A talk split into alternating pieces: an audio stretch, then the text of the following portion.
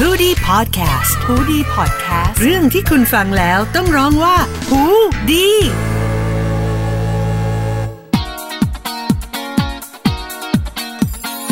สวัสดีคุณผู้ฟังทุกคนเลยนะครับ ที่ฟังอยู่ทางหูดีพอดแคสต์ครับ ก็ต้อนรับมาสู่การเปิดรายการใหม่ของเรานะฮะกับรายการที่มีชื่อว่า Uncover Letter ครับผมเป็นรายการที่เราจะนำเอาบุคคลสำคัญต่างๆนะครับผมอาชีพเจาะลึกต่างๆเนี่ยมาสัมภาษณ์กันนะฮะโดยจะปล่อยเป็นซีซั่นนะครับผมอันนี้ก็เป็นซีซั่นแรกเลยนะฮะเราก็จะปล่อยทีนึงเนี่ย แต่ละซีซั่นก็ประมาณ 3-5 ตอนนะครับผมดำเนินรายการโดยผมเองนะครับดีเจแพทริกจาก h i s 955 ครับ ก็ทางฮูดี้พอดแคสต์เนี่ยนะฮะอย่างที่ทราบกันฟังได้จากหลายช่องทางมากนะฮะไม่ว่าจะเป็นเว็บไซต์ h o o d i podcast com นะครับผมหรือว่าในแอป Spotify Apple Podcast Podbean นะฮะแล้วก็ YouTube และ Daily Motion ก็ทางช่อง BC t e r o Radio Channel ได้เลยนะครับ อ่ะอีพีแรกครับผมขอบคุณทุกคนที่มาอยู่ร่วมกันนะฮะแล้วก็มาฟังไปพร้อมๆกันนะครับ ผมแขกรับเชิญคนแรกของเราครับผมต้อนรับคุณนุสราต้อมขำครับ สวัสดีครับ สวัสดีค่ะ ขออนุญาตเรียกพี่นุชเลยนะครับ ค่ะ ได้ค่ะ โอเคครับผมก็เป็นครั้งแรกที่เราจะได้เจอกัน นะครับผมมาเป็นแขกรับเชิญให้เราในครั้งแรกเลยนะครับผมเพราะฉะนั้นเนี่ย EP แรกเนี่ยเราก็เลยอยากจะพูดเรื่องราวที่เป็นเรื่องของครั้งแรกเหมือนกัน ค่ะ นะครับผมโดยเดี๋ยวจะมีคำถามต่างๆ มาฝากกันนะฮะเน้นกันที่เรื่องของครั้งแรกก่อนเนี่ยใน EP ที่1เนี่ยนะครับผมคำถามแรกของเราเลยฮะความรู้สึกครั้งแรกกับทีมชาติครับพี่นุชครับ ถ้าถามว่าครั้งแรกกับทีมชาติก็รู้สึกมันเป็นเรื่องไกลตัว อืม เพราะว่าเราก็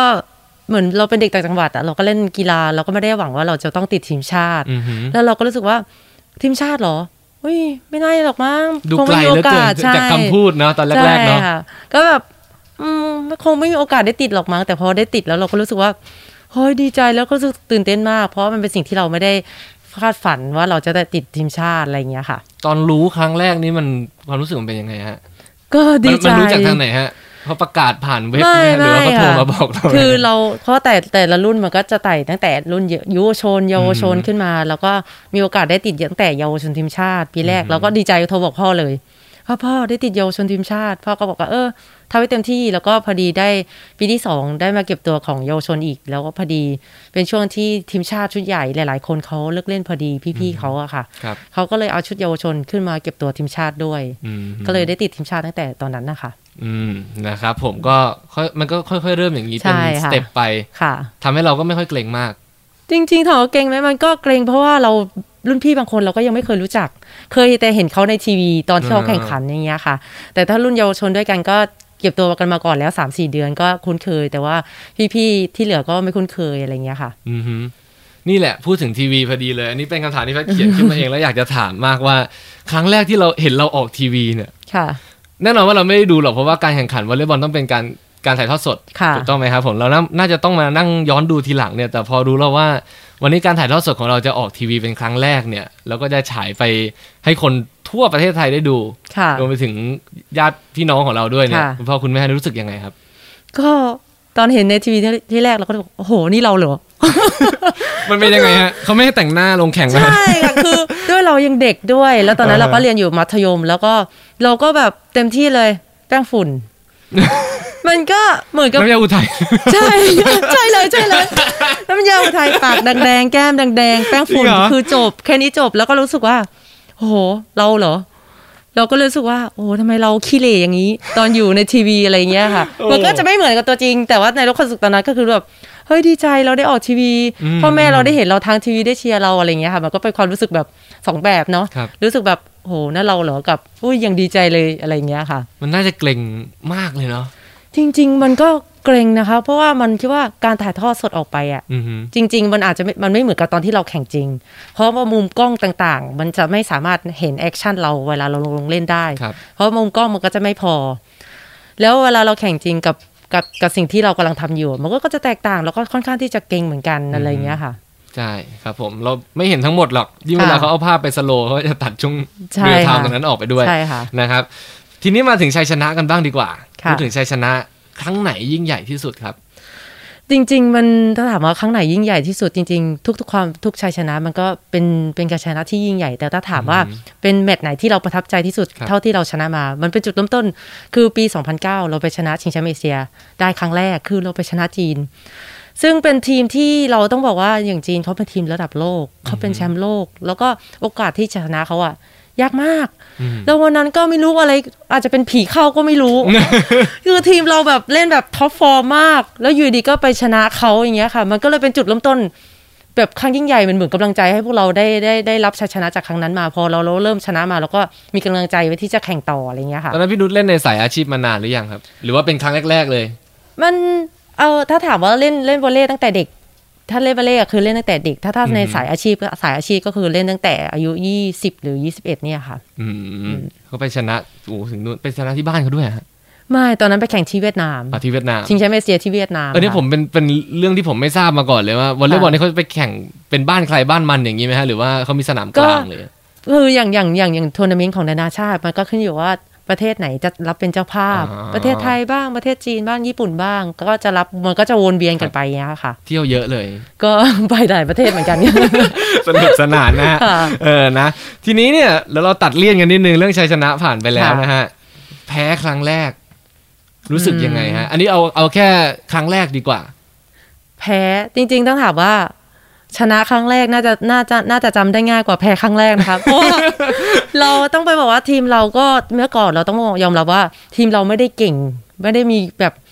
ระดับ performance มากถึงขนาดนี้ แล้วก็เหมือนทีมที่เหมือนถ้าเปรียบเทียบกันเราอาจจะเป็นเหมือน ถ้าจุดเริ่มต้นก็อาจจะเป็นพวกลาว ฟิลิปปินส์พวก อือหือ อินโดอะไรอย่างเงี้ยถ้าถ้าเปรียบเทียบในในอาเซียนในเอเชียอะไรอย่างเงี้ยค่ะ พอเราถามว่าเราแพ้ไหมจริง ๆ แพ้เยอะมาก แพ้เยอะจนแบบนับครั้งไม่ถ้วนนะคะมันก็จะเกิดการแพ้มากกว่าที่เราจะชนะ แต่ถามว่าการชนะการที่เราได้รับชัยชนะหนึ่งครั้งอะคือมันคือกำลังใจที่ทำให้เราลดเอ่อความแพ้ลงทำให้เกิดความชนะมากขึ้นอะไรอย่างเงี้ยค่ะ พี่ทุกกำลังจะบอกว่าแพ้ครั้งแรกแมตช์ไหนจำไม่ได้ใช่ไหม จำไม่ได้นับ จำไม่ได้เลยนับครั้งไม่ถ้ วน พี่พูดไปซะยาวคือจำไม่ได้ นะ ไม่แต่นี่มันเป็นอย่างนี้แหละเนาะ ค่ะ ผมว่านะ ค่ะ แล้วด้วยบางทีรูปร่างของความเป็นคนไทยเนี่ย ใช่ เรา ค่ะ สู้ชาติอื่นบางทียากเหมือนกัน มันเสียเปรียบ ไปเทียบกับยุโรปผมเคยดูเนี่ย น่าจะบราซิลมั้งตอนนั้นที่ผมดูแบบ ค่ะ คือผมน่าจะดูเตี้ยไปเลย ถ้าไปอีก ผมพวกเขาในยขนาดผมร้อยแปดสิบกว่าเนี่ยนะอันนี้เรื่องจริง นะครับผมอ่าทีนี้มาถึงเพื่อนๆร่วมทีมบ้างครับ ค่ะ เพื่อนทีมชาติคนแรกครับ ก็ถ้าได้ถามในยุคนั้นถ้าเพื่อนรุ่นเราเขาวเดียวกันที่ติดทีมชาติครั้งแรกก็จะเป็นอัมพรค่ะอัมพรย่าผา ครับ เป็นเพื่อนรุ่นเลยอะไรเงี้ยค่ะ รุ่นเดียวกันแล้ว อา ก็ ยุเท่ากัน ใช่ค่ะ โอ รุ่นเดียวกันแล้วก็เล่นเล่นทีมชาติด้วยกัน อยากเมาส์อะไรถึงเขาไหมฮะนี่เขาคำวงเล็บมาในสคริปต์ว่าเมาส์มอยซะหน่อยครับ จริงๆ คือในยุคนั้นที่เราติดทีมชาติอ่ะเราอายุน้อยสุดทั้งคู่ แล้วก็จะเป็นแบบไปไหนมาไหนก็จะไปด้วยกัน เพราะว่าต้องทำงานด้วยทำงานพร้อมกันมาก่อนเลิกทีหลังไปไหนมาไหนกินข้าวด้วยกัน แล้วก็อาจจะด้วยช่วงอายุที่เราอยู่รุ่นราวคนเดียวกันมันก็เลยทำให้เราสนิท แต่เราก็อยู่คนละโรงเรียน อือฮึ และอย่างอย่างอัมพรเนี่ยผ่าเขาเป็นคนตีบอลแรง ครับ แล้วเขา ผู้ชายกลัวเลยไหมครับ โอ้โหตัวเขาโตด้วยเขาสูงร้อยแปดสิบ คือมัน เขา เป็น จะเป็นตัวใหญ่ๆหน่ มั อน ย เป็นเป็นมุกของวอลเลย์บอลนะ ค่ะ ว่าโอ้โหผู้หญิงคนนี้ถ้าได้เป็นแฟนนี่แย่เลยต โด ก น บอ ต ล บบอล คือทุกคนจะพูดอย่างนี้ ใช่ ตลอะอดเวลานั่งดูกับเพื่อนเนี่ย แต่สมัยสมัยตอนที่เขาเขาเขาเล่นอยู่เขาก็ได้ฉายาอย่างนี้นะคะ ใช่ไหมฮะ ใช่เขาคือเขาเป็นคนตบบอลแรงมาก แต่เขาเล่นตำแหน่ง ดู บอล หน้า โล เกรง นะคะ ขาม โอ้ น่าน่าเป็นขำแต่ว่าจริง ๆ แล้วบุคลิกข้างนอกคือเขาเป็นคนนิสัยอ่อนหวาน อือหือ จะไม่เหมาะไม่ไม่เหมือนกับตอนที่เขาลงลงแข่งลงเล่นอะไรอย่างเงี้ยค่ะบุคลิกก็จะต่างกัน ครับ ผมเคยเล่นอยู่เหมือนกันนะครับวอลเลย์บอลเนี่ย จริ เจ็ ง บ ไหมคะ แขนได้หมดเลย ใช่ ผมรู้สึกแชร์บอลน่าจะเหมาะกับผม ไปยืนถือตะกร้าอย่างเดียวน่าจะ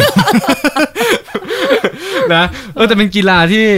ถ้าทั้งทีมเล่นไม่เก่งเนี่ย ถ้าย้อนกลับไปสมัยเรียนเนี่ย มันจะเล่นไม่ได้เลยนะฮะเพราะเสิร์ฟพอดีจะไม่มีใครรับได้เลย ใช่ หรือเซต ค่ะ อะไรไม่ได้เลยเนี่ย ใช่ค่ะ เออนะครับอุ้ยทีนี้พูดถึงคำว่าเซตเนี่ย อย่างเอ่อตำแหน่งเขาเรียกว่าเป็นเซตเตอร์เลยนะ ใช่ค่ะ เป็นเซตเตอร์ค่ะ เป็นตำแหน่งที่เราถนัดเองแต่แรกเลยไหมฮะหรือว่าตอนแรก คือ เราไปเล่นตำแหน่งอื่นมาก่อน คือตอนตอนสมัยเรียนเราประถมใช่ไหมคะเราก็เหมือนครูเขาก็บอกว่าทุกจริงทุกคนจะต้องฝึกทุกทักษะเหมือนกันหมดอะไรเงี้ยแล้วครูก็ให้เล่นเกม อืม แอนเดอร์แล้วใครมีเล่นใครแอนเดอร์ได้เยอะสุดเดี๋ยวจะมีรางวัลให้วันนั้นเรา ก็ ก็ คือ ช ที่ นะ ทำมืออย่างนี้แล้วก็ดรอก ใช่ ไปเรื่อย ใช่ ๆ ค่ะ อ่า สมัยก่อนเขาไม่เรียกเซตเขาเรียกตัวตั้ง อ่าฮะ ก็จะใช้บอลแอนเดอร์ตั้งตั้งขึ้นไปใช่ไหมคะเราก็ชนะไง ตอนเด็กๆอะโอ้โห ดูมีแววเลยชนะ ชนะเพื่อนโค้ชเลยบอกว่างั้นมาเป็นตัวตั้ง โอ้โห เราบอกไม่เอาไม่เอาเราจะเป็นตัวตบ เราบอกว่าเราบอกเพราะว่า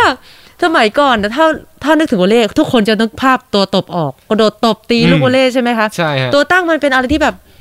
ว้าวันๆก็ตั้งให้กับเพื่อนเอนเดอร์บอ ห ล รือ ให้ ว่า กับ เป็น เพื่อนอย่าง เขา เดี เรี ย ยก ว เป็นแอสซิส